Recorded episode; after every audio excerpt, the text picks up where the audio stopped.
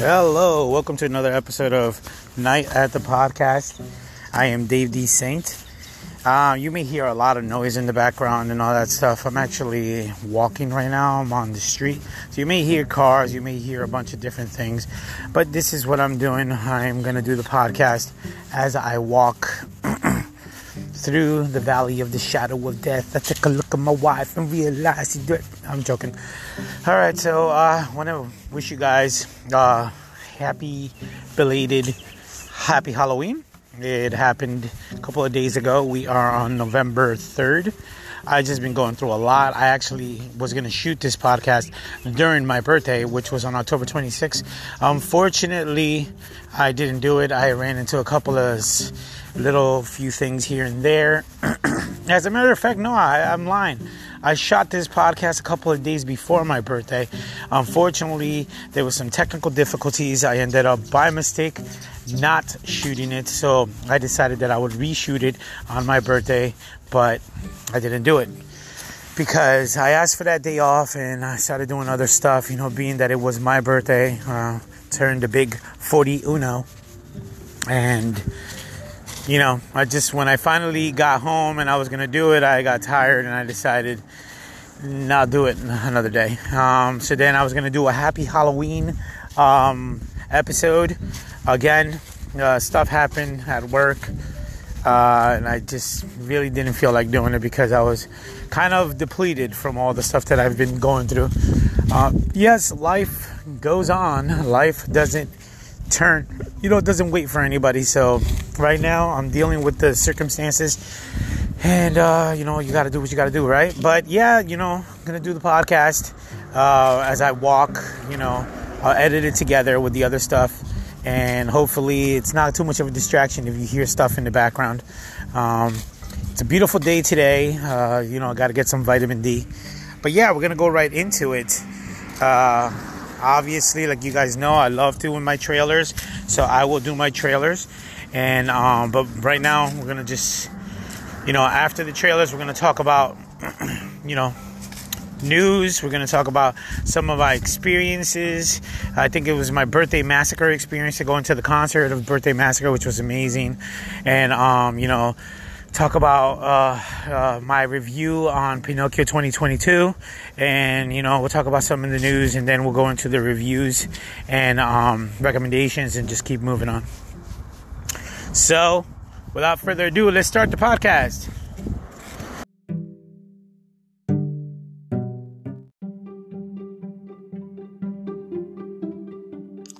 And now for the trailer portion of uh, the podcast. We're going to start off with, hold on one second. I will let you guys know momentarily. Uh, WWE 2K22. I know that the game's already been out. It came out, I think, around. Um, I know it came out earlier this year, and this is actually the first game to be released um, for WWE since the pandemic. Uh, we'll check out the, the the teaser trailer that came out and um, you know we'll talk a little bit about it. The teaser starts off with Rey Mysterio, I guess, returning to. Hold on, the, the returning to the WWE. It was um, initially released for, or uh, said that it was going to be released for PS4. Uh, the trailer teaser trailer dropped like about a year ago, so we're gonna just check out the teaser trailer here. Uh, game's out now, so you can definitely pick it up.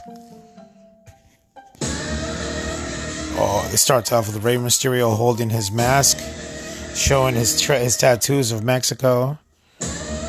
And there's this red light that appears behind him. He puts on his mask, and now it's a up close picture of his face and his animated self in the video game. And now he kicks the camera. You see Cesaro. He does the 619 on Cesaro, obviously his finisher. Then he uh, throws his hands up and it says 2K2.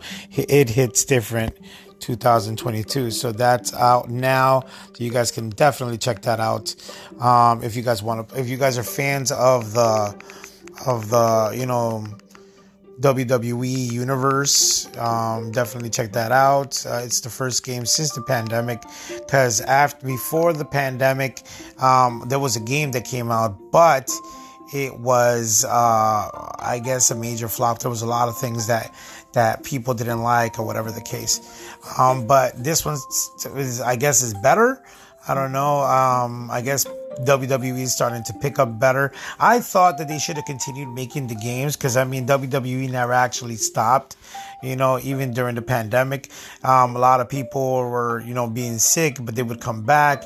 I always thought it was pretty cool if they. Uh, I, I I thought that it would have been pretty cool if they did like a pandemic um, um, you know, storyline where they would fight in like the, uh, the WWE headquarters and, you know, cause they had a couple of, uh, cinematic, um, um, cinematic matches where they went from like the bottom of the of of the of the WWE headquarters and ended up all the way on the top. So I thought that was pretty cool. Like they would beat each other up inside the headquarters. You would show like um, the offices and you get to beat each other up inside the offices, making your way all the way up to the top floor, which would be the the the roof, and then you get the belt at the top. That would have been pretty cool, but it looked like they weren't gonna do that type of stuff because uh, the um, during the pandemic we didn't see much video games. We saw this whack um, online type video game that was put on you know to buy as a con uh, for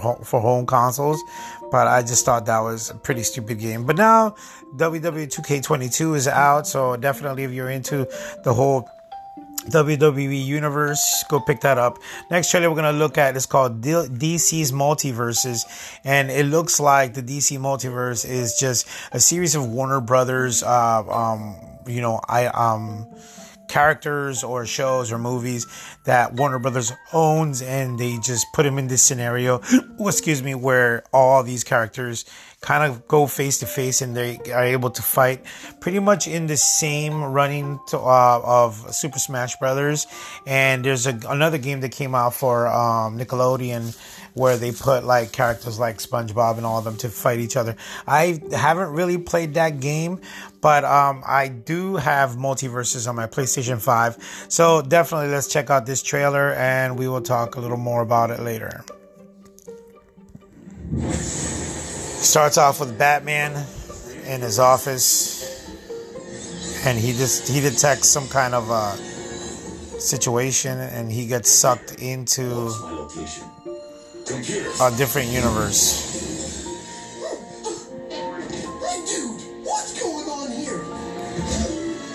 And Scooby Doo appears. Uh, a bit, uh, Bugs Bunny, Arya from um, Game of Thrones, and now they all start fighting each other.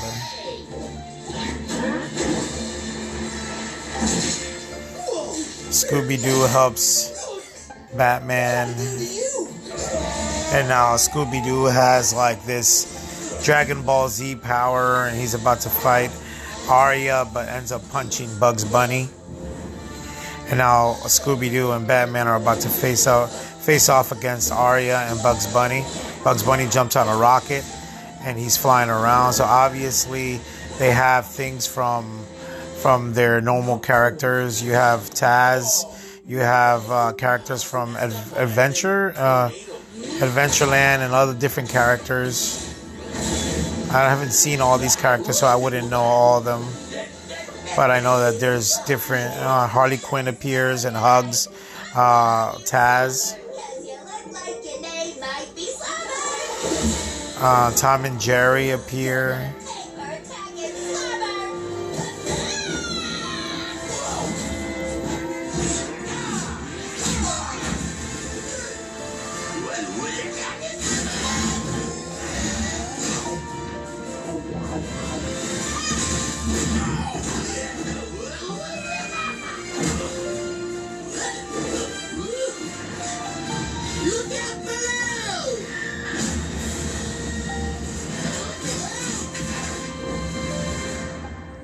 Superman appears. Superman, and now Iron Giant appears too. All right, then. You're with me. And it's called MultiVersus. Started July 2022, and it's out now. You can download it for free on your PlayStation console, PlayStation 5 and join the fight. You know, closed alpha begins May 19th. So this is a crossover fighting game featuring many different Warner Brother properties. That's pretty much what I was trying to tell you guys before. I just couldn't verbalize it as best as I wanted to. Uh, next trailer we're gonna look at. I don't know. Yeah, well we'll check out the trailer because I never really knew. So back in the 80s there was a show called MacGyver. It was about a gentleman who used to use everyday um, items to to pretty much um, um, hold on. To pretty much escape from certain things i don't know. So snl made fun of macgyver and they made this character named macgruber. Now macgruber released a movie back in 2010 2010 and i guess it had a huge following because people liked it so much. So now in 2021 they released a trailer for a tv series that is supposedly coming to peacock. So we're gonna look at the trailer really quick. The trailer released about 10 months ago. Let me read you the synopsis really quick. Um, excuse me sorry. Uh, it stars will forte and kristen wiig i believe uh, hold on one second. Yes, Kristen Wiig. And the synopsis reads a TV series based on the Saturday Night Live sketch spoofing the hit 1980s action series MacGyver. So let's check out this trailer. All right, so that's a question, uh, a commercial. So people just bear with me.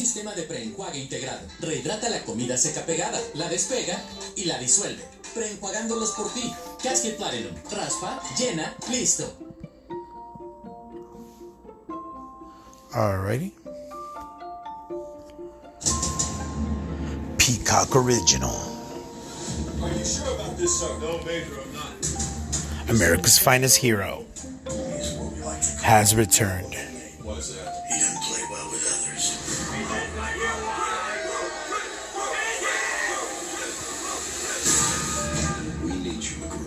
So Laurence Fishburne is here. I'm not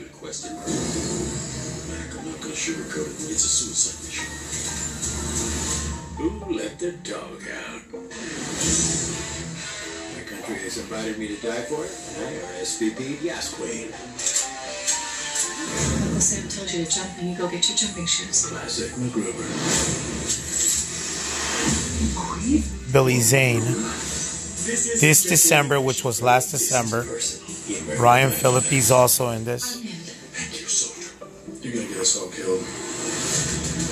Millions of people are gonna die. We're talking about a world end here. I think it's time to call the cavalry. We are the fucking cavalry. Time to go make some widows. Get shot! Smell you later, Vic. Mean that with every fiber of my being.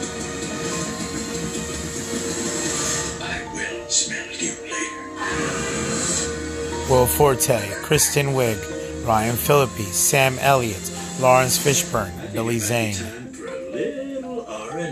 Oh, yes, I could use some rest and relaxation. No, the other R&R. Ramming and rimming. MacGruber streaming December 16 on Peacock. Um, so that's out now. You guys can check that out. Um, if you guys are interested in, in spoofs, I'm definitely a big spoof guy. Um, but uh, never really heard of that MacGruber. So I guess we'll have to wait and see uh, until I watch it, if I ever get to watch it, because I have too many things that I'm watching or that I'm doing. So it's just a lot.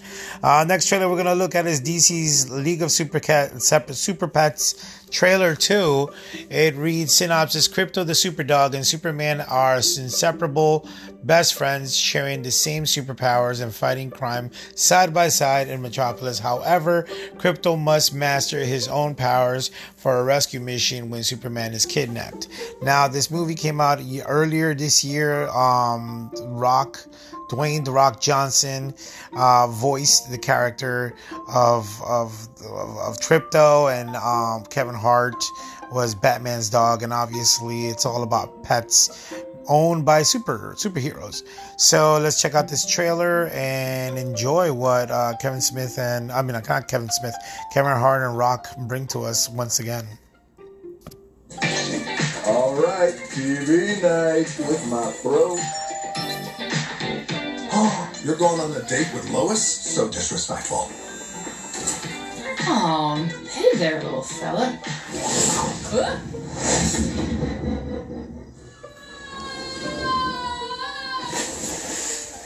Nah. Wake up, buddy. It is walk o'clock.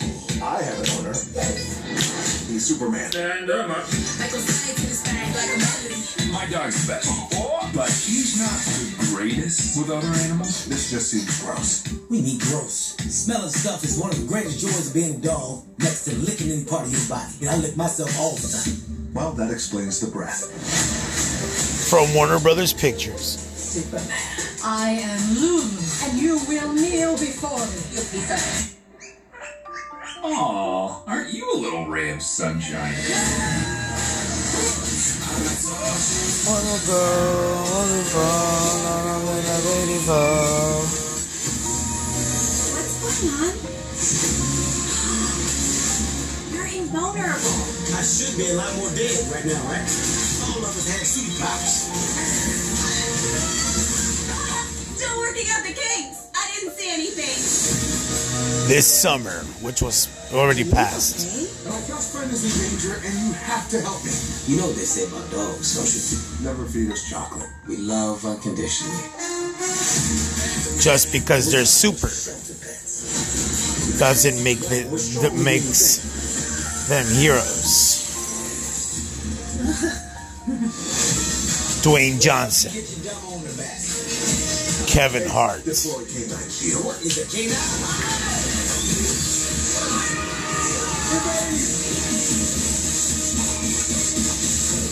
Excellent shielding. That seemed incredibly painful.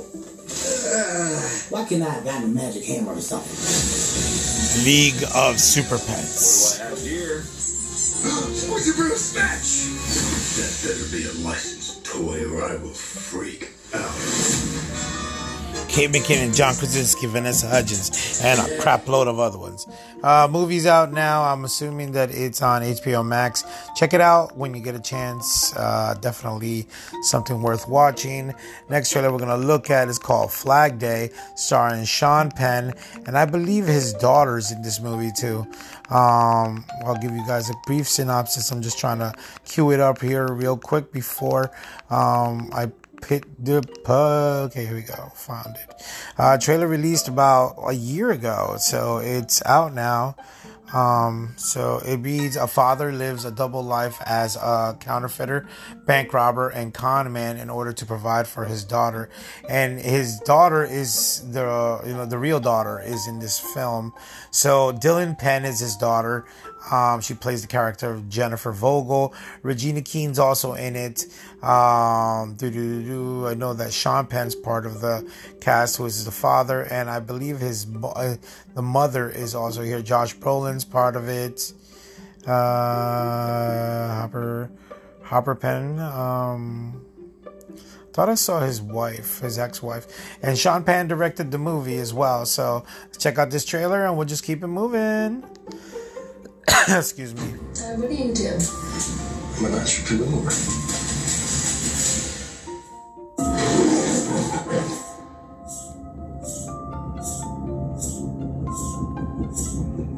My father lusted after freedom. The kind of freedom most free people never experience. The suspect has been identified as John Vogel, the second largest counterfeiter in U.S. history. Bogle printed over $22 million. He came and went from our lives. He always made me feel like part of a bigger world. Out beyond the riches. There's a blood moon show that covers. I love you, baby. You and me got the same heart to pot. Just take good care of the babies, okay? I watched your tail turn. I wonder if you ever come back. I am my father's daughter. Come hell or how Dad, what do you do? Trouble can find you. I'm an entrepreneur. Sarah thinks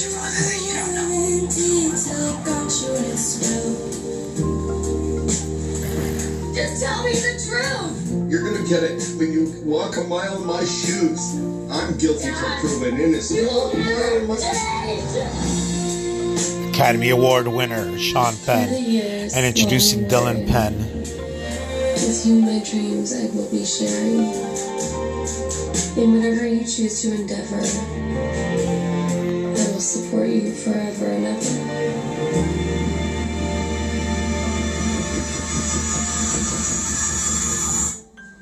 The greatest hope a man can have is he leaves something beautiful behind. Something he made. Come help, oh how Hands up who had a great summer. I gotta say that this whole family has the acting chops. That girl, if this is her first film, it says introducing Dylan Penn. That girl's gonna have a bright future when it comes to movies because she looks like she's a profound actress. And this is supposedly her first movie. So if that's her first movie, then that's pretty freaking crazy. All right, so the next trailer we're gonna look look at is called Wyrmwood Apocalypse, and I just found out that this is the third in a trilogy. I'm assuming, um, and it looks like it's a zombie flick. Um, I would have to watch the other ones and let you guys know what I thought about it, or um, what are they? You know, this is the one that's coming out in 2021, and uh, synopsis reads: In a zombie-infested Australian wasteland, soldier Rhys has dedicated his life to tracking and capturing survivors for Surgeon General in hopes of finding a cure. Uh, this trailer was released about 11 months ago, so it must have been released sometime um, in January or or probably February, or probably it was slated to come out on Halloween, but they ended up pushing it because of the fact that, you know, the pandemic and all that stuff. So let's take a look at this trailer and we'll just keep it moving from there.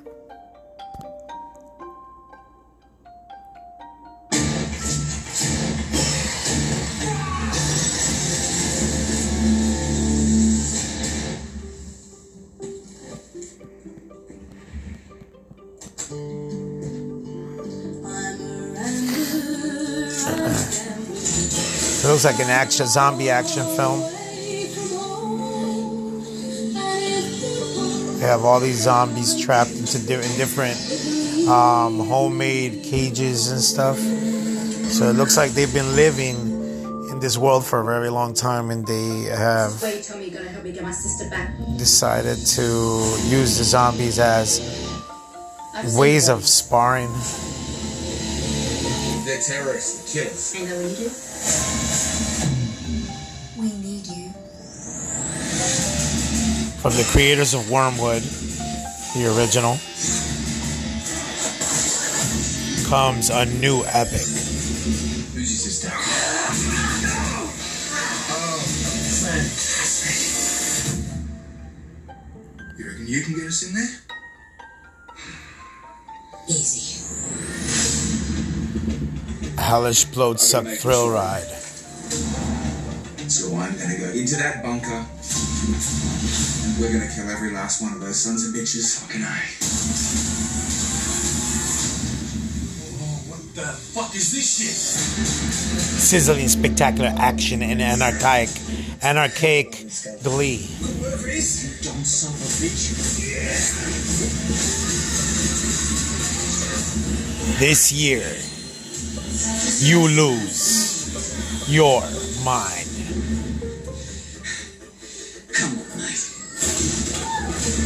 Get ready for the fights of your bloody life.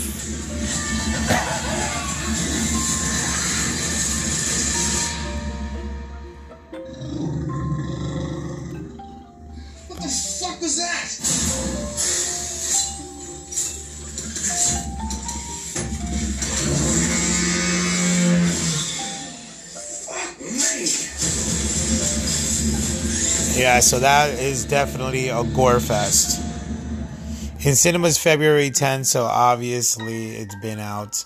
Um, I don't think it came out any theaters around here, unless I'm assuming it would have been um, what's that called? Uh, an independent theater maybe or probably New York somewhere you know like Clifton usually Clifton Commons usually shows a lot of movies that doesn't come out in all different areas so maybe it was released there I don't know so the next trailer we're gonna look at is uh, Netflix uh, official trailer that came out 11 months ago.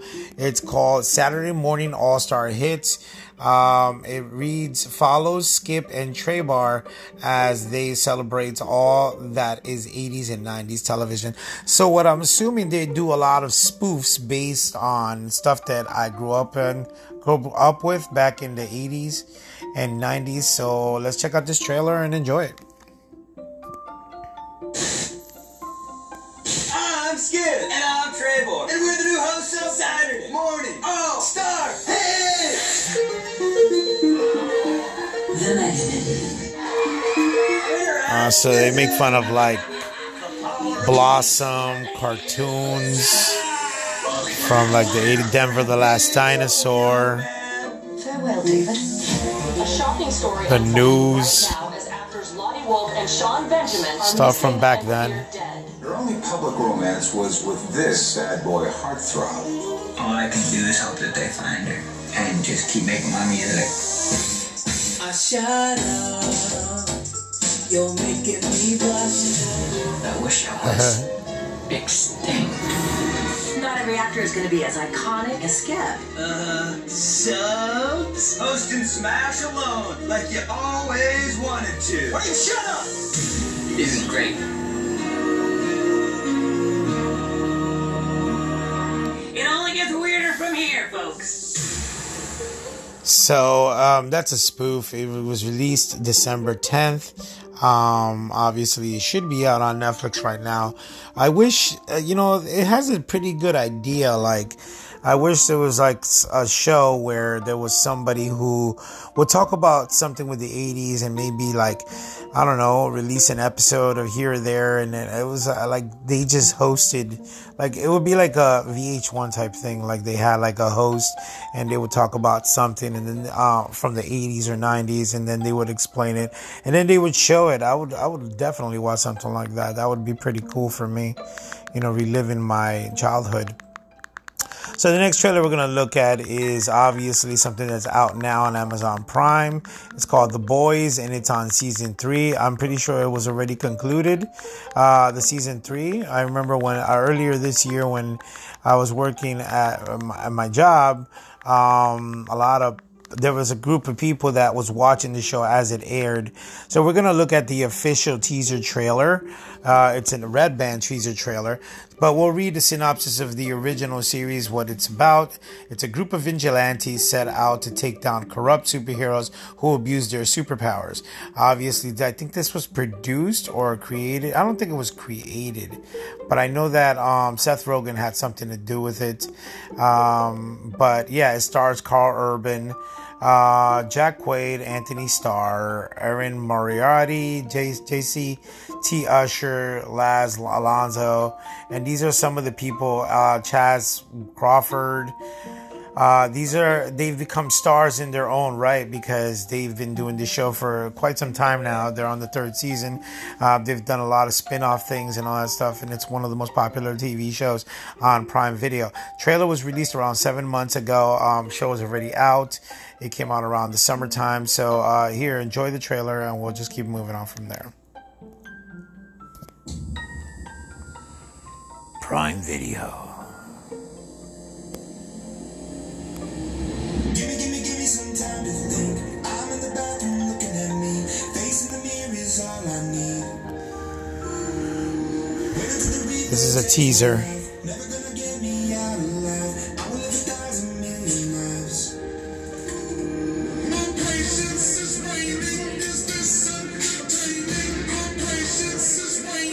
Is this entertaining? All right, they're all dancing. They're just they're just showing little pieces of what I guess what season three is all about. Just a bunch of action and all that stuff. You know, if you haven't seen season one or two, definitely check those out before you watch season three. they actually have an animated series that came out too. That's kind of serves as like a prequel. But this series is definitely very, very, very good.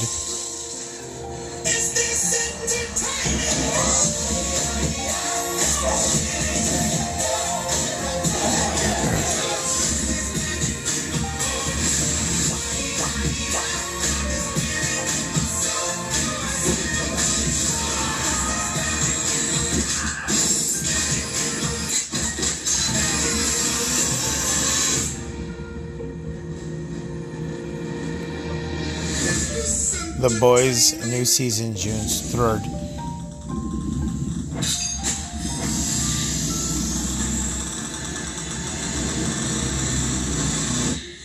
So Jensen Ackles has uh, joined the the cast. Um, so if you haven't seen it, you know, um, definitely check it out.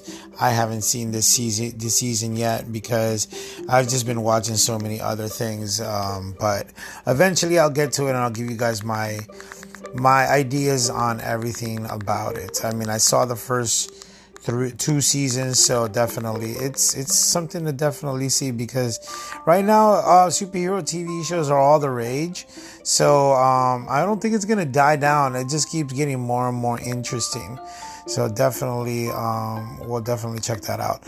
All right. So the next trailer we're gonna look at. Ah, see, see, like um, I'm a fan of House of Dragon and Game of Thrones, and I'm a fan of like the Lord of the Rings and stuff like that.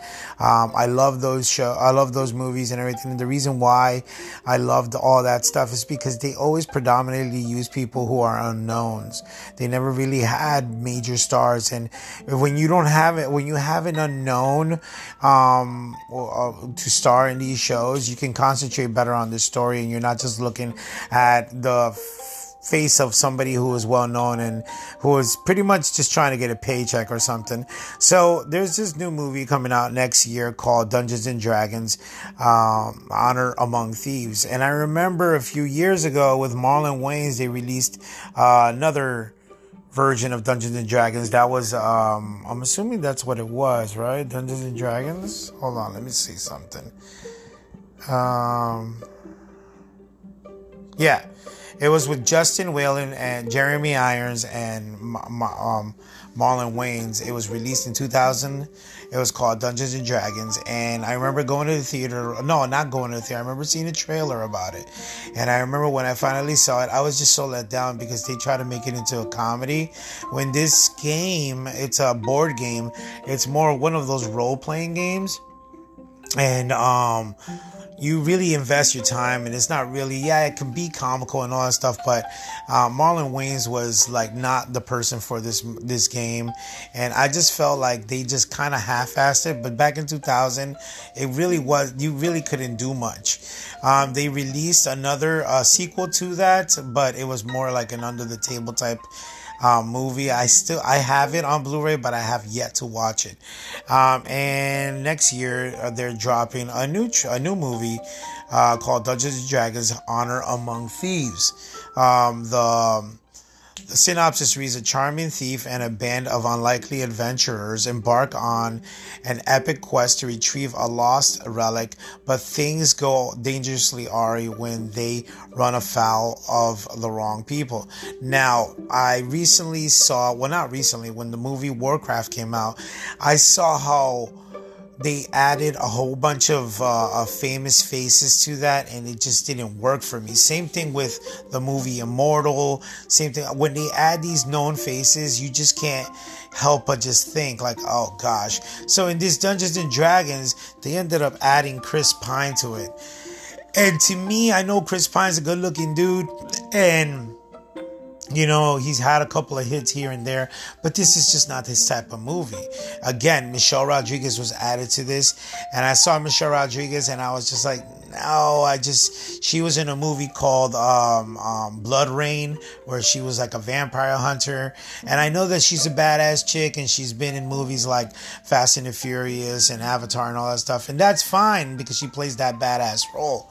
But she's just not the, I don't know, she just to me wasn't the person for this movie. Then we got Justice Smith and Sophia Lillis. And I don't mind Sophia Lillis and Justice Smith because even though I know them for stuff like It and um, Nancy Drew and Justice Smith for Generation and Jurassic Park, they're still fairly unknown. Although I know who they are, they're not that that famous, like big time famous. So this can work for them because you know they don't really carry the movie.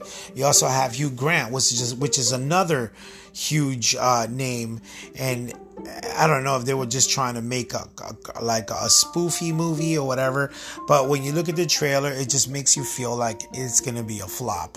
So this trailer was released around three months ago, and again, it's called Dungeons and Dragons: Honor Among Thieves. So let's check out this trailer together.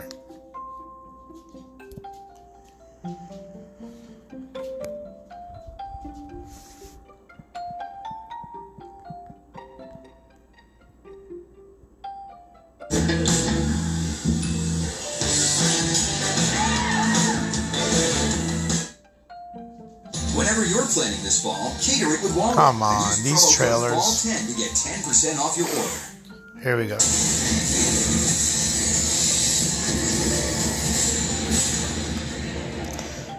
Dungeons and Dragons: Honor Among Here's the Thieves. thing. We're a team of thieves.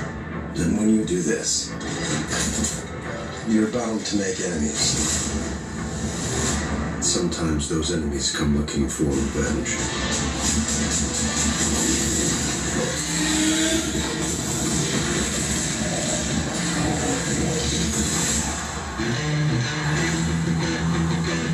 E1, a Hasbro company. We help the wrong person steal the wrong thing. We didn't mean to unleash the greatest evil the world has ever known. But we're gonna fix it. So how do we pull that off? Uh, Figure it out over a drink? probably best. You need to give us a fighting chance. We're gonna need strength. You got this, right? I know you don't. We also need courage, magic, and you.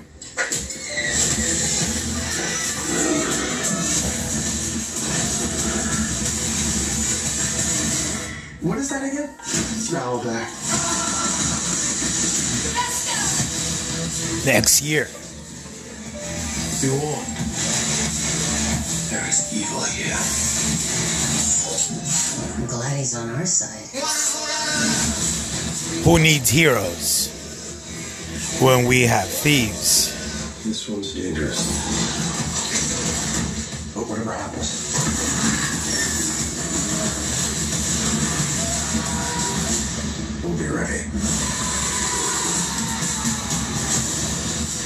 Dungeons and Dragons: Honor Among Thieves. What is it exactly that you bring to this? I'm a planner. I make plans. You've already made the plan, so If the existing plan fails, I make a new plan. so you make plans that fail. No, He also plays the lute. not relevant.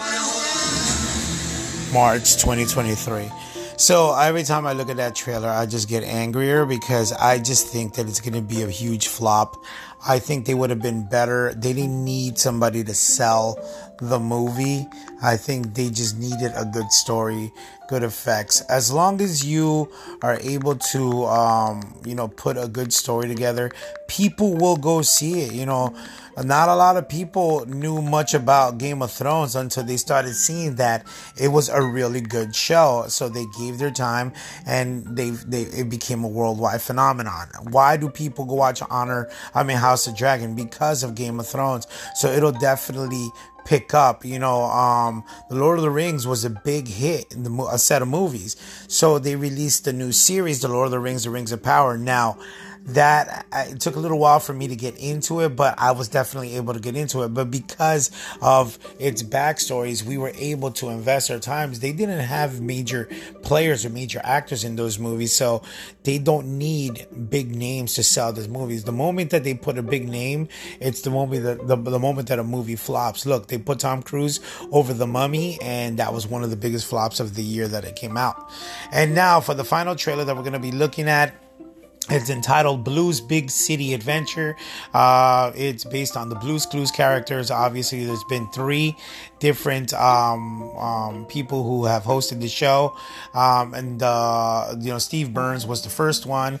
Then a couple other dudes that I have no idea who they are because I was only uh, I only saw a few of the episodes for with Steve Burns because of my little brothers. So the synopsis reads: Josh and Blue head to New York City to audition for a big Broadway musical. Now this is not going to come out theatrically, which I wish it did. It's going to uh, supposed to be uh, coming out on Paramount Plus. But let's take out the uh, let's take a look at this last trailer, and then I'll pay some bills, and then we'll come back with uh, my experience to uh, the Birthday Massacre, uh, my review on Pinocchio 2022, and some news.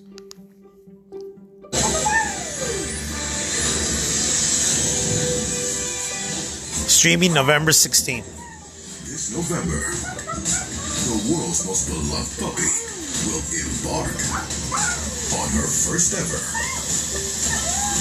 movie adventure. Blue, we are definitely not in storybook world anymore.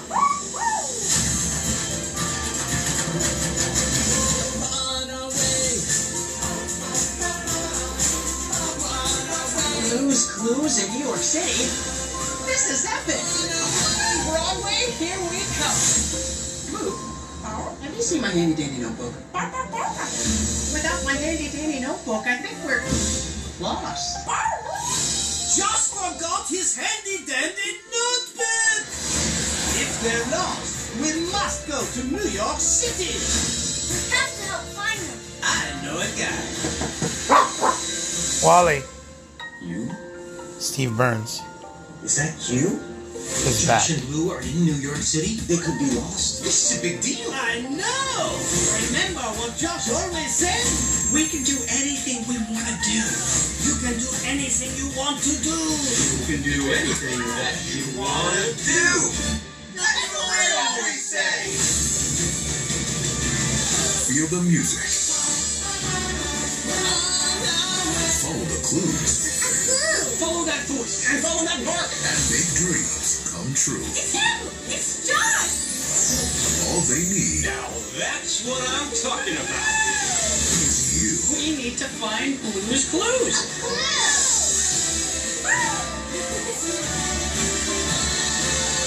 Blues Big City Adventure. Stream with your family November 18th. Oh, excellent. Really? Even gonna have some mustard? How are you? Good to see you. Exclusively on Paramount Plus. Definitely somebody that I, something that I want to check out. I know that it sounds very childlike, but dude, I'm all about TV and all that stuff, so I'm definitely very into it. But yes, we are gonna go pay some bills, and we will be right back.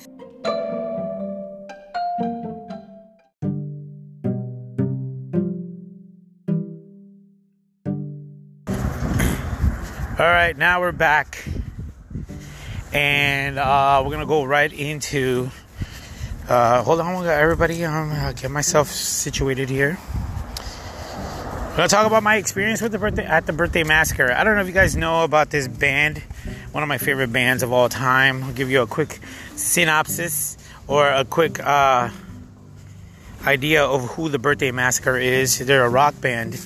Uh, they started. Hold on one second. I'll read you guys their story here.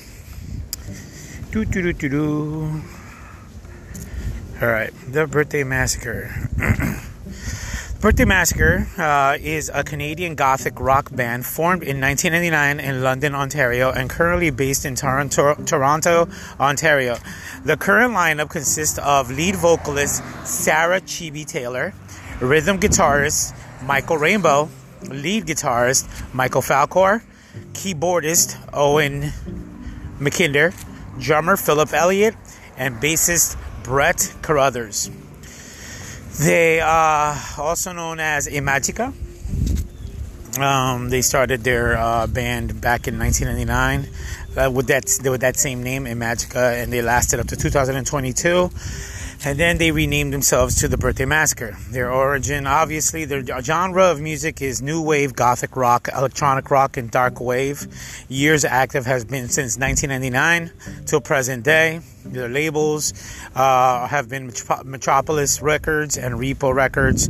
The the members, obviously, I already mentioned the main members.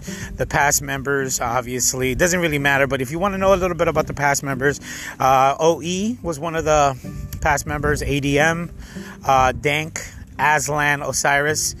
Rhim and Nate Manor. If you want to look that up, you can. It's on Wikipedia and all different things. You want to see what type of music these people used to be like or what they did. You can look it up. It's online. Awesome. Uh, moving on, more, a little more information about them. When the band formed in 1999, they were known as Imagica, like I told you.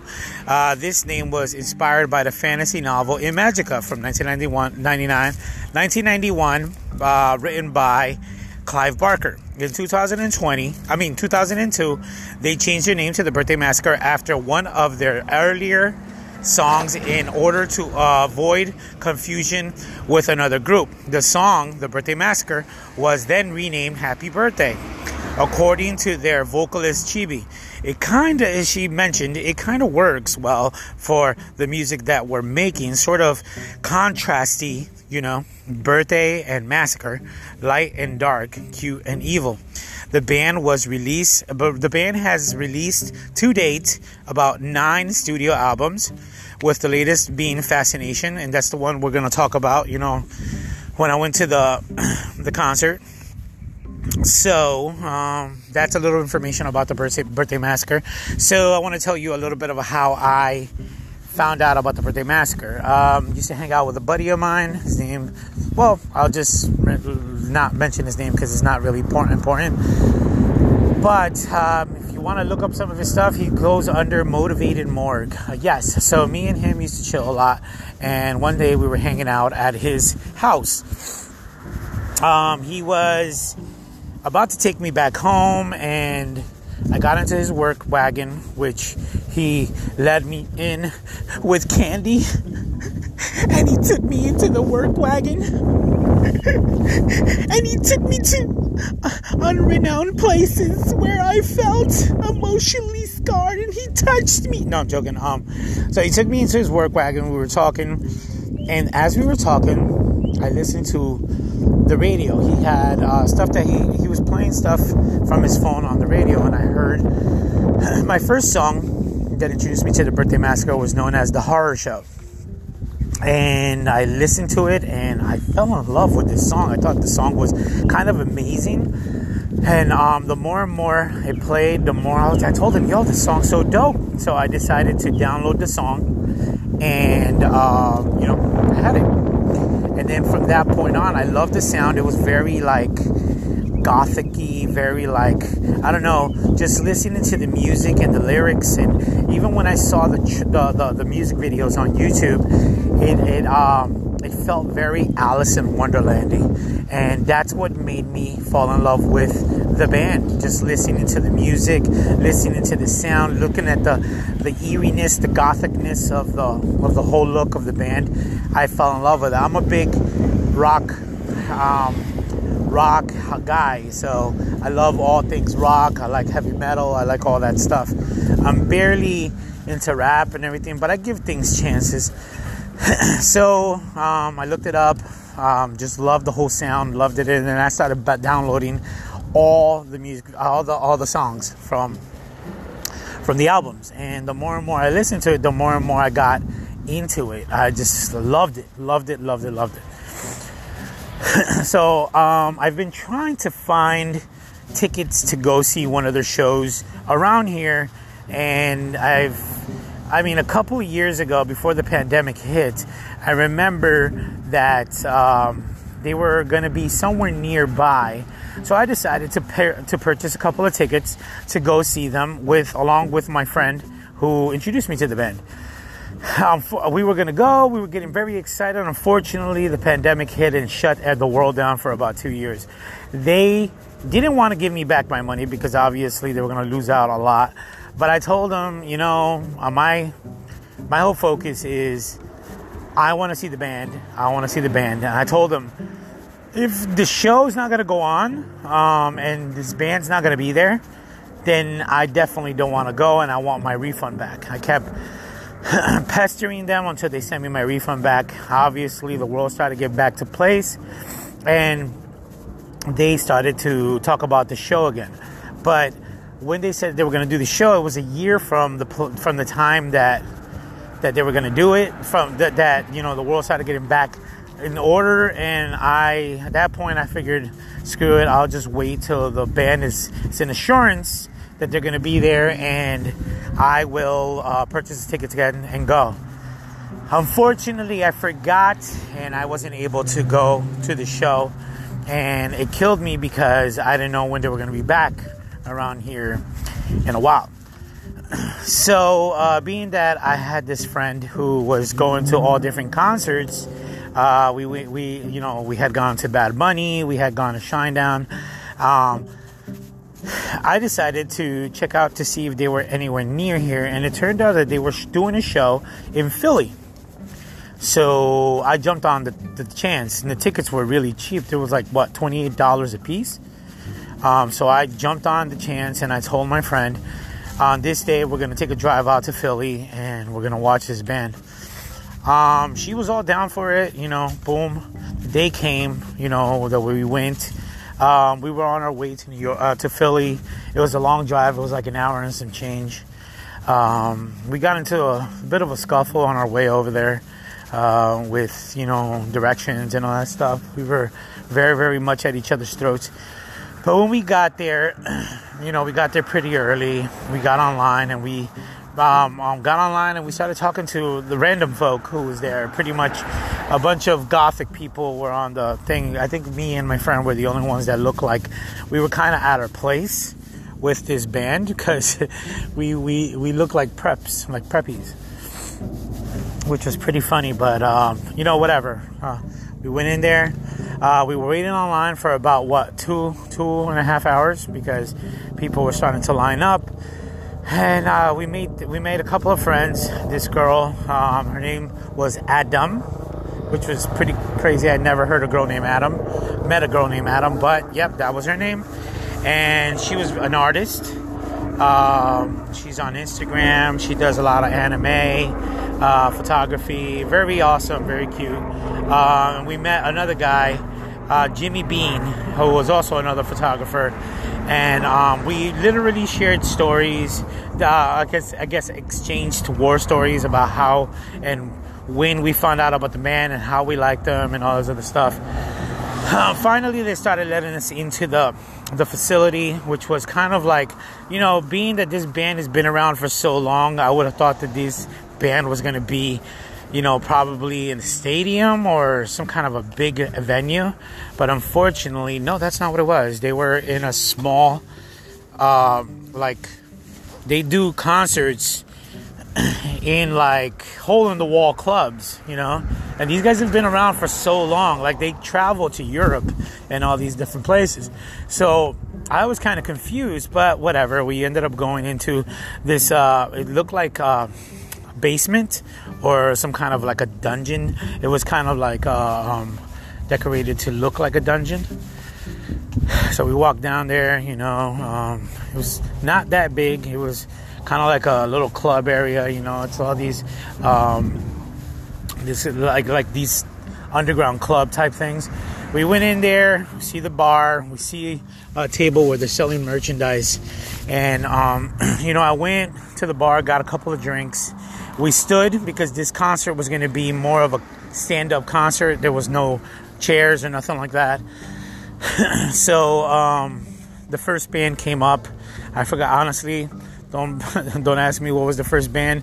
I just know it was some girl um, with like upside down crosses and all that stuff, being very sexual and all that stuff. I'm not saying that her music sucked because it was kind of it was pretty cool, um, but uh, not the reason why I was there.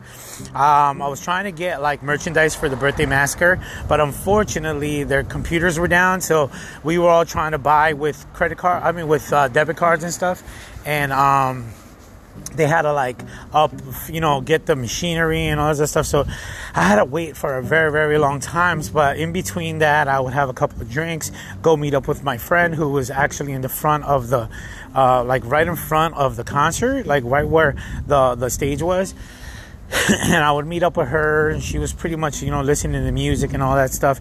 In the meantime, my friend Adam was in front of us, um, and of the girl that I met, Madam, and uh, Jamie Bean was right next to her. So we were all pretty much sticking around with each other, which was pretty cool and all that stuff. So she went up, did her concert set and all that stuff. Um, not a lot of people were responding to them because, you know, I guess they were still fairly kind of new. But um, yeah, you know, heavy metal people who were there, they responded somewhat. And boom, they got their, uh, they finished their set. And then um, the next band went up. They were known as Kite, K I T E. And now Kite was a little more older band in the sense that they've been doing this for a lot longer. They have their own like punk rock type feel, but their music was a little, a little better. It was more of my feel they um they had this like futuristic M83ish type sound. Uh, the guy's voice was just immaculate, amazing. I was totally feeling this. I remember I was still waiting for um, um, the merchandise. I ended up buying my merchandise. I at this point I was a little wound up because I had had a couple of drinks, and um, it was just awesome. And then I got into the uh, to to the front, and I just every time the band would finish, I would scream something obscene or something uh, out there that was just funny, and I had everybody rolling. But on all reality, Kite K I T E, check them out, YouTube.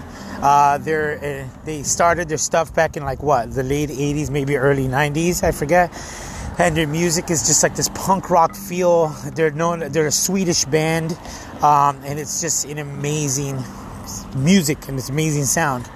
Um, so I had an awesome time listening to them, and then came the Birthday Massacre. And as soon as my Birthday Massacre came, this was the first rock band or the first concert that I was able to enjoy every single second of the concert. I shouted, I screamed, I lost my voice. Um, there was a point where Sarah Taylor, who was Chibi, the lead singer, um, she was singing um, really, really close to us on the stage.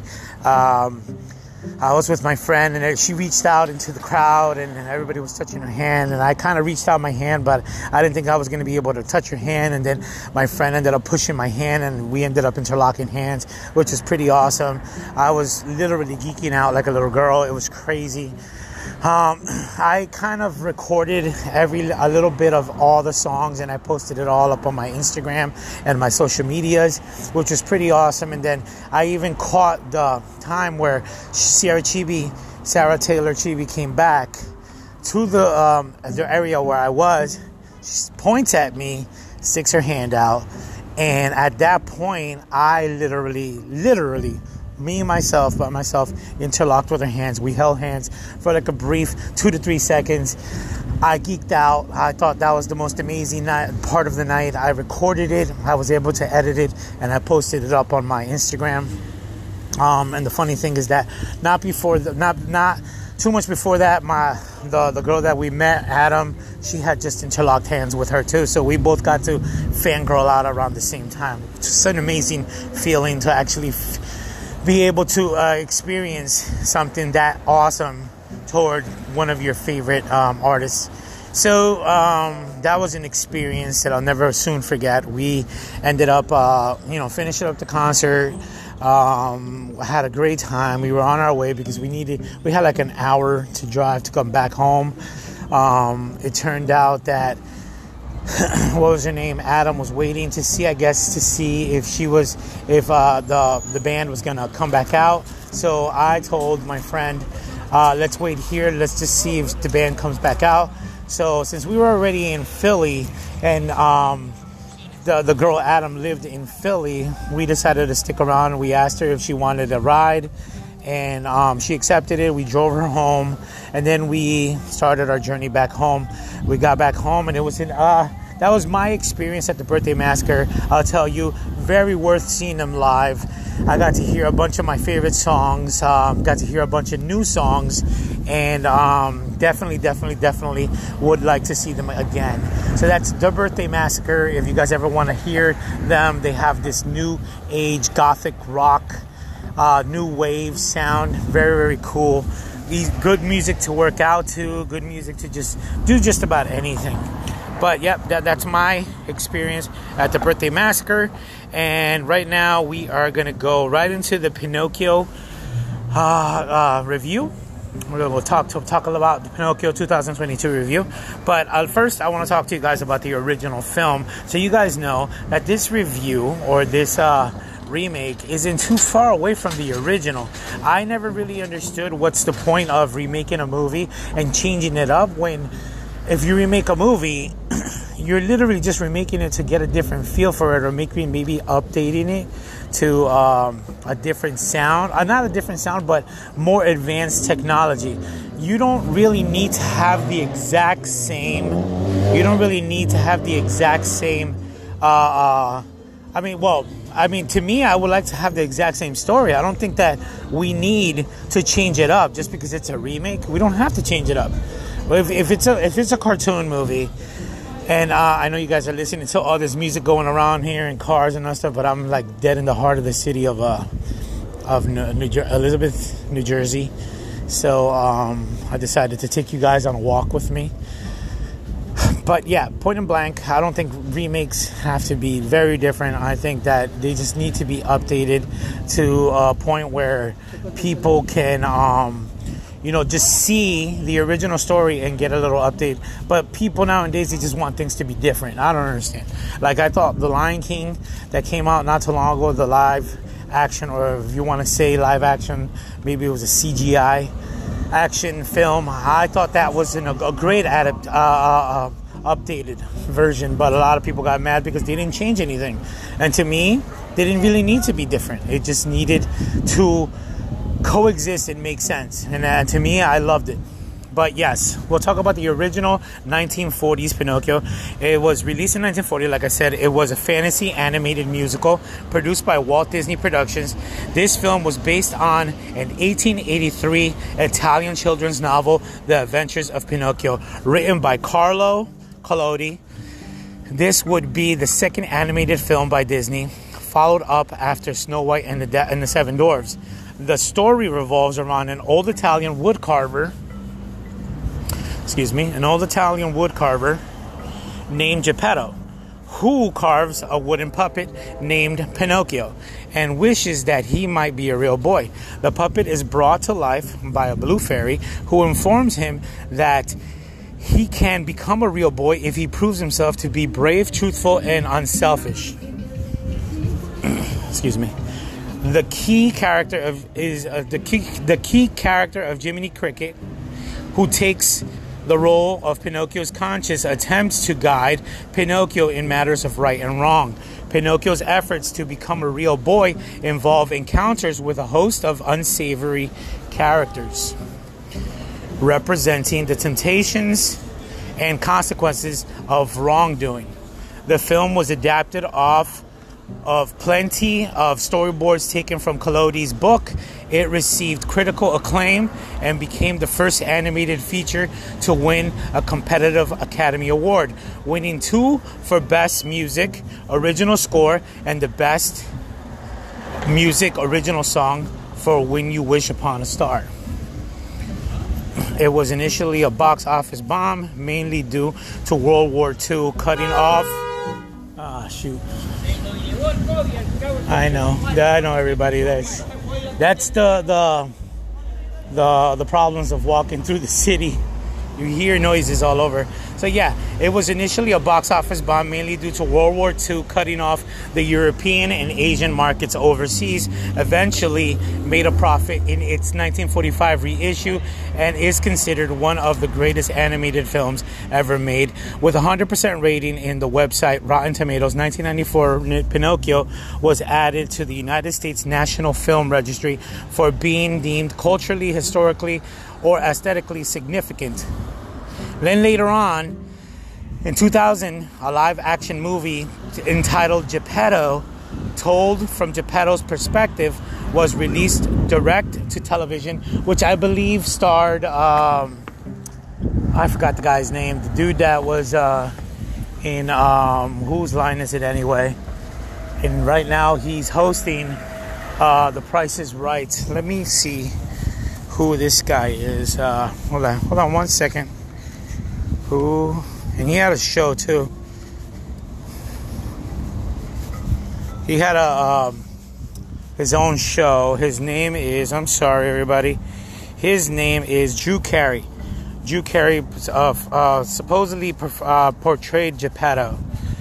All right, so which brings me uh, to my, uh, which brings me to the update of Disney Plus, which released uh, Pinocchio 2022, not to be confused with the upcoming, or I think it was already released, Guillermo del Toro's Pinocchio, which was uh, came out on Netflix. So, let me tell you a little bit about the people who made Pinocchio 2022. Uh, it's it was directed by Academy Award winner Robert Zemeckis um, who directed this live action CGI retelling of the beloved tale of wooden puppet who embarks on the thrilling adventure to become a real boy. Tom Hanks stars as Geppetto, the woodcarver who builds and treats Pinocchio, Benjamin Evan Ainsworth, as if he were a real son.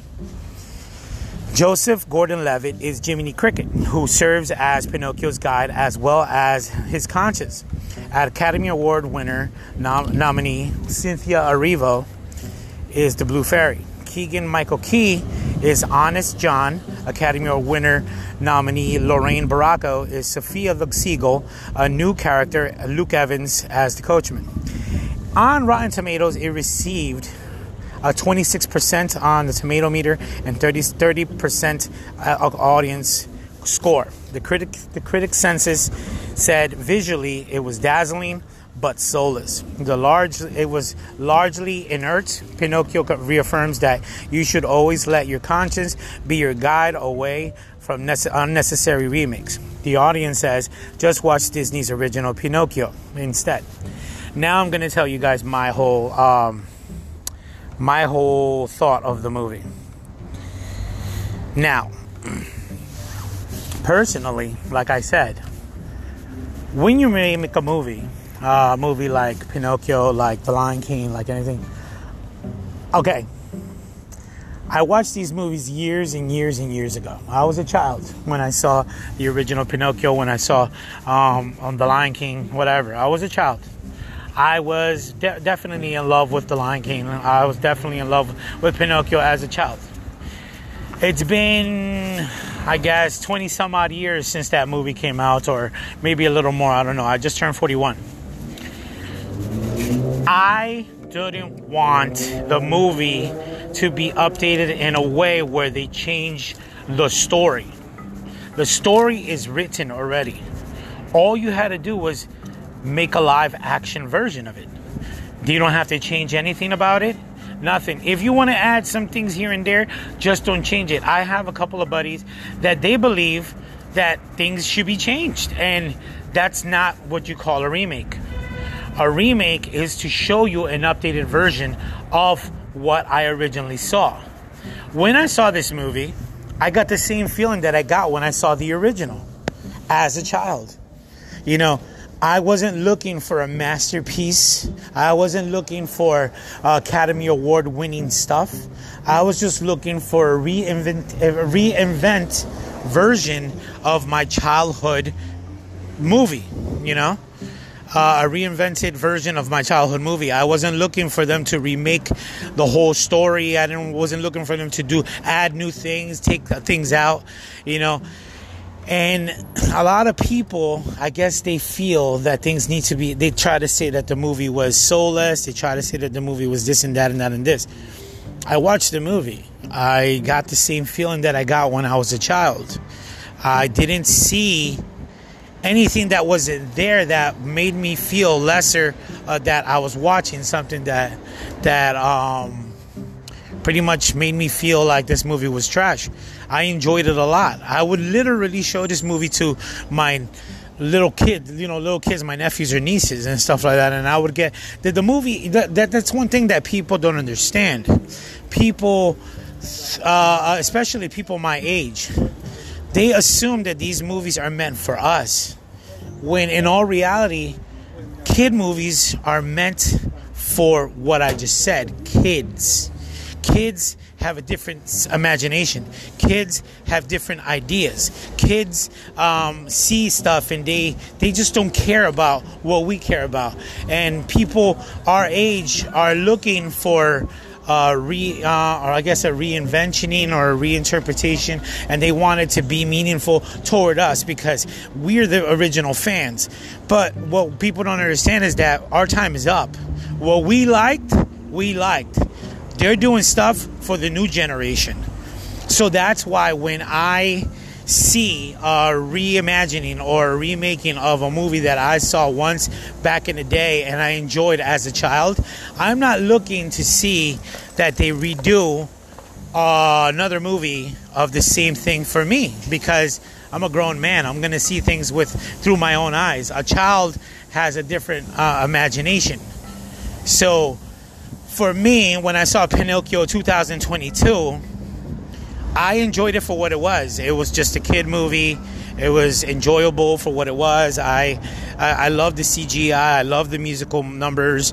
Um, did it do anything spectacular to win all these uh, box office awards and all that stuff? No, it didn't.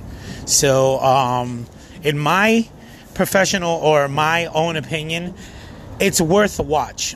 You know, you might feel the same way. I watched the movie. I gave it a chance. I thought the movie was pretty awesome for what it was. It wasn't meant to be uh, um, Oscar winning stuff because this is unfortunately a kid movie and it's a reimagining.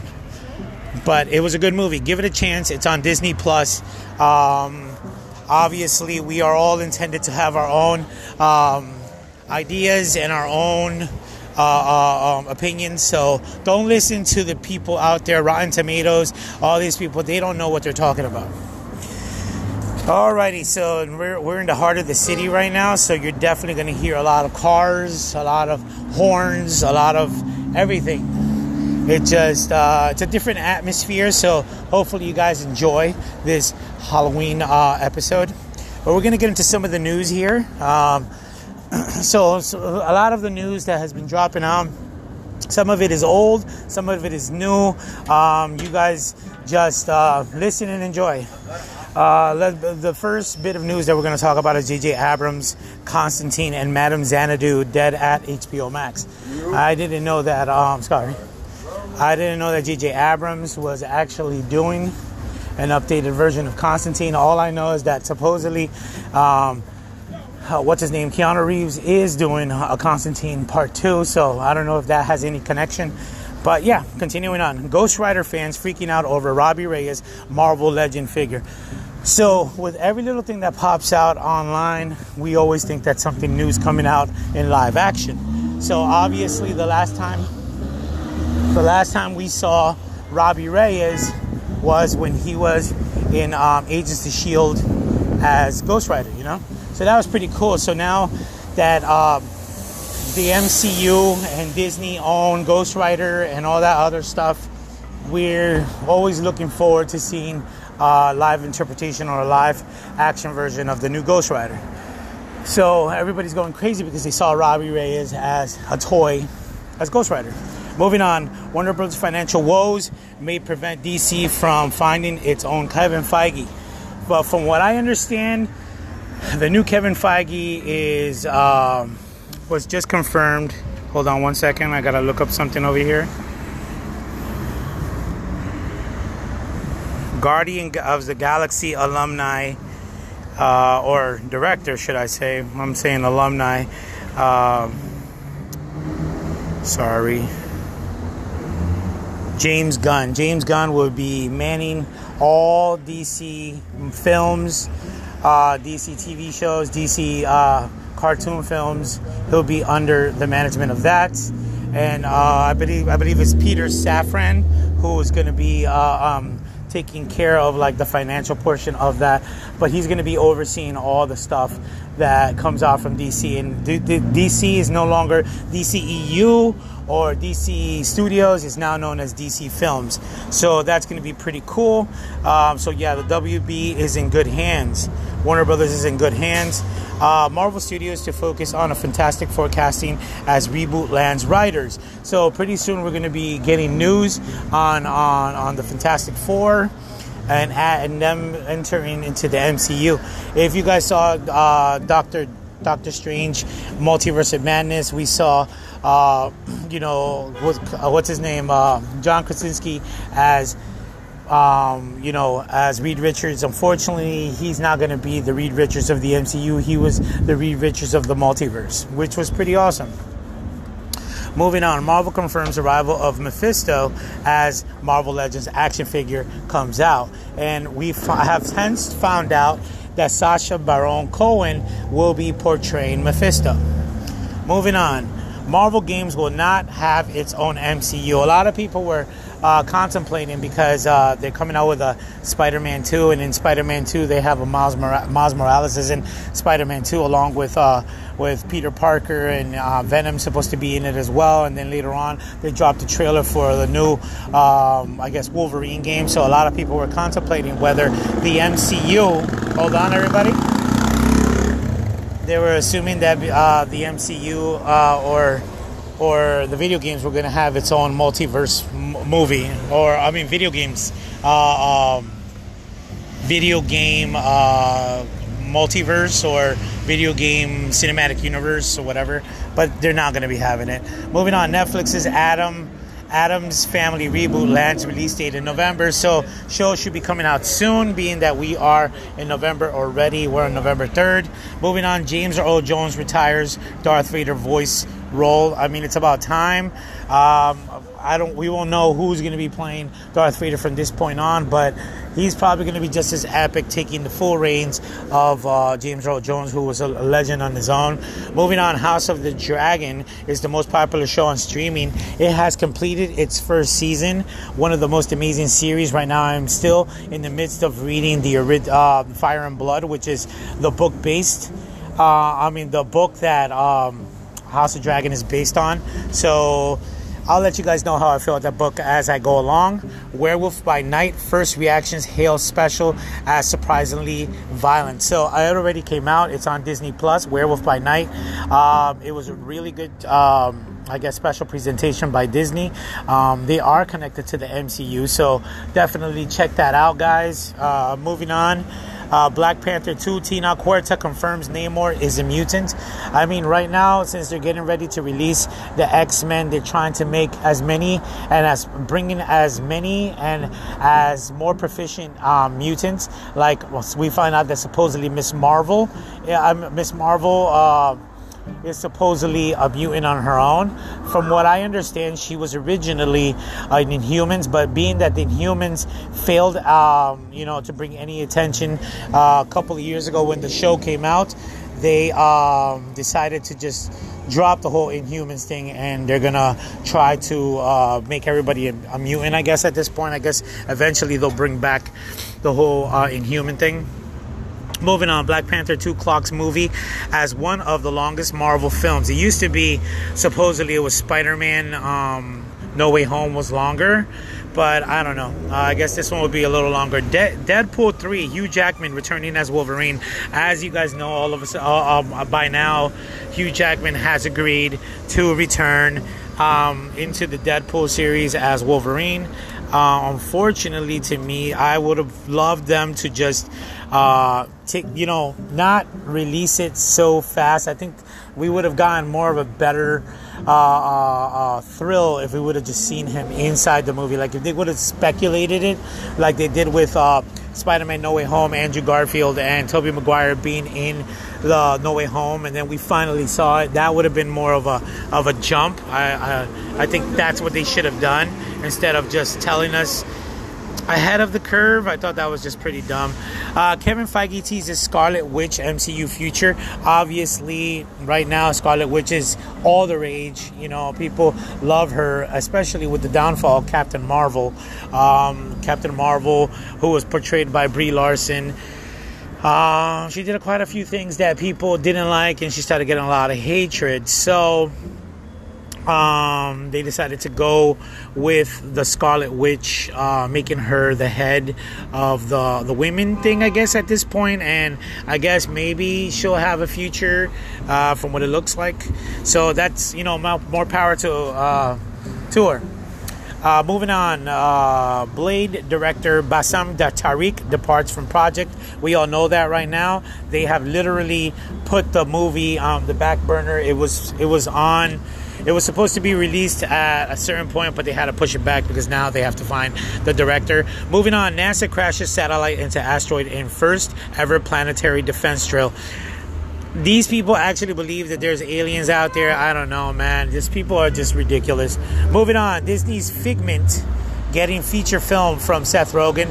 Have no idea who Figment is, but I'm pretty sure that if it's Seth Rogen who has it in his hands, it's going to be awesome.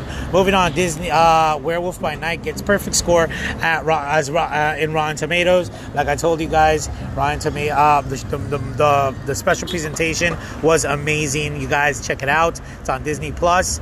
This is not a shameless plug. I'm just saying it. Uh, if you guys don't know by now, uh, world, world renowned rapper from the 90s who sang something, uh, one of the most amazing songs of his time, Gangster's Paradise, passes away. Coolio passes away. And it was a loss for the world. I mean, but he hasn't done anything recently. Um, but he did do a couple of things that it's up up and coming. So you guys will definitely get like a goodbye through some of his older stuff. Moving on, Iron Fist, Iron Fist, Finn Jones, hopeful for MCU return in Heroes for Hire project. So um, we already got Vincent D'Onofrio and we got Charlie Cox to come back, and they were both the showrunners, uh, not the showrunners, or the head of the of the the show Daredevil. You know, Charlie Cox plays Daredevil himself, um, and uh, Matt Murdock, and uh, you know. Vincent D'Onofrio plays the Kingpin. Moving on, so let's see if Finn Jones, maybe uh, uh, what's his name, um, what's his name, Cage, comes back. So Luke Cage, maybe even Jessica Jones. Moving on, Blade's uh, Blade reboot facing major delays amid director shuffle. Like I told you guys that.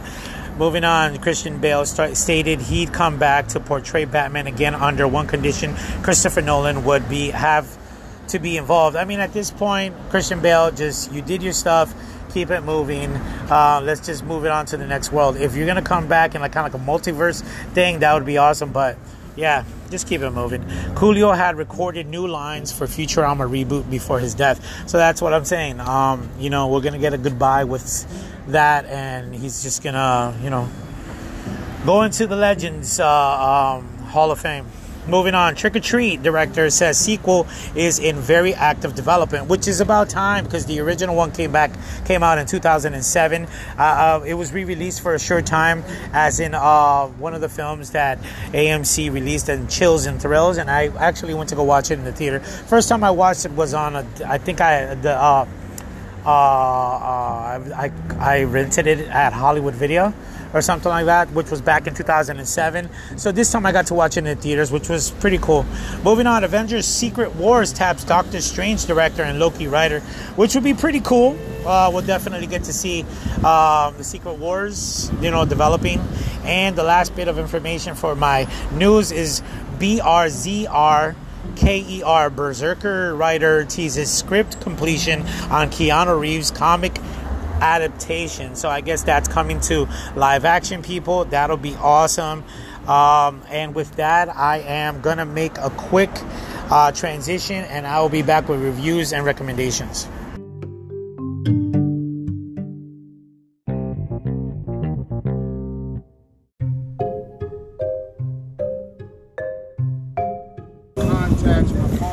We're back, everybody, with uh, my reviews and recommendations. Again, I am letting you that I am walking through the city of Elizabeth, and um, you're going to hear ch- of, vans, you're going to hear uh, buses, cars, you're going to hear people on the streets. They're just living their lives, music playing everywhere. I just thought that this would be awesome. Take a chance. I had to go do a couple of things, and I figured that this would be awesome to just go around the city and you guys get to hear the city. Um, of, that I live in. Uh, moving on, my reviews and recommendations. We'll start off with um, around the time of uh, when I back when I first got COVID. Um, I started. I was trapped at home for 15 days, and I started watching a lot of stuff that I had always missed out on and stuff. So um, one of the shows that I started watching was Hell's Kitchen. And um, at this point in time, I had just completed Hell's Kitchen season seven. So I'll read to you exactly what was the outcome of Hell's Kitchen season seven. Banquet chef Holly Ugalde won the season. She was promised to be the head chef position of Ramsay's newly renovated restaurant at the Savoy Hotel in London. Filming had concluded on February 2009, 16 months prior to seventh season premiere when the hotel reopened in 2010. However, Ugalde was not given the job. Ramsay stated that the American Ugalde could not work in London due to visa problems, but Ugalde called that an explanation as an excuse, saying, I don't know if they even applied for the visa. Ugalde was later awarded an undisclosed amount of money in compensation and retained her title as winner of season seven. Um, so yeah, it was. Uh, uh, though it was a really, uh, really good season. I've watched just about everyone. Right now, I am currently on season 20, which is the last season before 21, which just started recently, and obviously I have to catch up to that. Um, after that, I completed Army of Thieves because this was around the holiday season when I completed it. So, moving on, a prequel set before the events of Army of the Dead, which focuses on German safecracker Ludwig Dieter leading a group of aspiring thieves on a top secret heist during the early stages of zombie apocalypse. Now, um, I didn't really like Army of Darkness as much because I always thought that zombies should not have the capability of remembering or being human or anything like that. I always thought that zombies should be dead monsters, brain dead monsters who just, you know, are hungry and just want to eat. That's it. That's what scares me. If I see a zombie that is thinking and acting rational and all that stuff, then that's not a zombie. That's something else. So, um, I wasn't too much of a fan of Army of Darkness, but I did enjoy uh, Army of Thieves. Music, music. Um, I did enjoy Army of Thieves. Um, it's a prequel. It's before Army of Darkness, so check it out. They're both on on Netflix right now. They were directed by Zack Snyder. The projects that he did after um, Justice League, the Zack Snyder cut. Moving on. I completed Shameless season one. I haven't moved on with any of the Shameless seasons yet. I just did Shameless season one. A scrappy, feisty, fiercely lo- loyal Chicago family makes no apologies. Now, this show kind of like shocked the crap out of me because I always heard that it was funny, a comedy, and all that stuff. I just never knew that two of the alumni who did one of the most worst adaptations of uh, of Dragon Ball, which was Dragon Ball Evolution, came uh, were in that show, and I was just so surprised at how much nudity was in this series. Um, the two actors that I'm talking about, one of them portrayed uh, Goku. Hold on one second. One of them portrayed Goku in the live action Goku movie. I mean, um, the live action uh, Dragon Ball movie, and then the other one played Bulma, and her name is Emmy Rossum, and I was just so surprised to see her breasts and her body all over the place. It was crazy. And then the other uh, alumni was Justin Chatwin, I think, of Justin, yeah, Justin Chatwin, who portrayed Goku. I was so blown away to see the level of nudity in this sh- in this um, series and how easy they were to just show their bodies off. It just blew my mind. Um, but yeah, it's a def- definitely really good show. I believe it's also on Netflix. I have to continue watching it. So eventually, when I watch it, I'll give you guys my review on it. Definitely worth the watch. Um, around this time, uh, one of the MCU movies uh, dropped in the theater. It was called Eternals, the saga of the Eternals, a race of immortal beings who lived in Earth and shaped its history and civilizations. Now, my my thing was this movie got a lot of bad reviews and a lot of bad rep, as well as uh, Shang Chi. Um, I don't know what th- these people were watching that they gave these movies bad reviews or whatever. It still made its money and it's still considered part of the MCU. But honestly, I honestly love the Eternals. I thought it was um, uh, the next wave. It just kept, felt like it kept getting bigger and bigger. Now they are outside of the of the Earth realm. Now they're literally in like cosmic. Uh, it felt like it was more cosmic, more.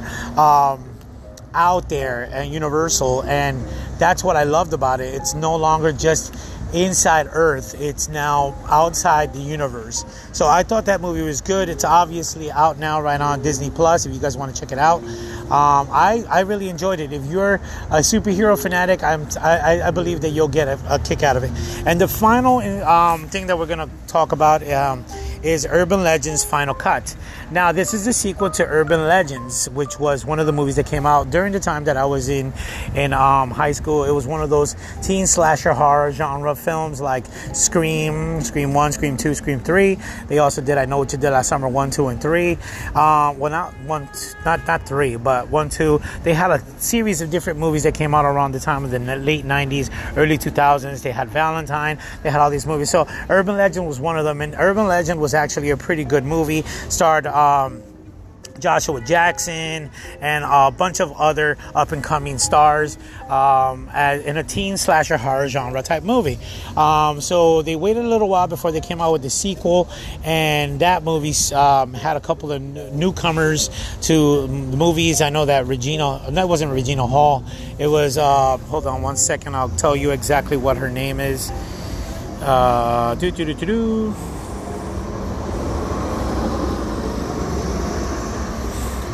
Her name, the main person that I can remember that is in both films, her name is Loretta Devine. Loretta Devine did the first movie. She was in a bitter, bigger part in, in the big movie, in the first movie, and then in the second movie, she kind of played a smaller role, but the same character none, none, none, nonetheless. Um, Jared Leto was in the original movie. He didn't come back for part two. Um, uh, Alicia Witt was in the original movie, and the only other person that actually I can remember that actually makes an appearance in um, the sequel is called Rebecca Gayheart. Um, she kind of disappeared from acting after she accidentally killed somebody um, in real life. So yeah, the movie is about it's a film school in the center of a fresh spate of killings based on urban legends. Um, the movie is pretty much one of the most uh, deadliest. Now, if you want to talk about soulless, this was one of them. Um, you can sit through it. I mean, I can watch Urban Legends. I can watch um, the Scream movies. I can watch I Know What Did Last Summer, and I can, you know, sit through it over and over. Uh, Urban Legends Final Cut just wasn't that type of movie. Oh yeah, my bad. And Eva Mendes had a bit of a role in this movie. Um, she was just pretty much a day person. She got killed off. Same thing with Anthony Anderson. He was also in it. He got killed off. But it was uh, they were trying to live up to the hype of the first one. Unfortunately, it wasn't worth the the time. I mean, if you're into the whole teen slasher horror genre, then definitely give it a chance. Um, other than that, movie was worth pennies. Uh, we went. I went with a group of guys back in uh, my high school days, my high school buddies. We went to go watch it, and the main highlight of the movie was when Joey Lawrence jumps into a grave pit, and we all did the same thing when he jumped in there. Woo! And that's it. The movie was horrendous. But guys, this has been Dave D. Saint talk coming. Um, well coming from the city of Elizabeth, uh, doing this podcast. Uh, about to go take care of some things. Um, you guys take care. It was nice uh, doing this podcast for my Happy Halloween special. Um, it is uh, what was going to. If you want to follow me on Instagram, you can follow me on all the major social media hashtags, as in Dave D Saints or Dave underscore D underscore Saints or David Santiago. You'll find me somewhere. If you want to play video games with me, you can find me under Ariel Dean eighty one. Ariel Dean eighty one, as in Ariel under the sea. Dean as in James Dean, and eighty one as in the number that comes after eighty. Uh, so just like Gus J Swirl 777 always said, take care, man. Until next time.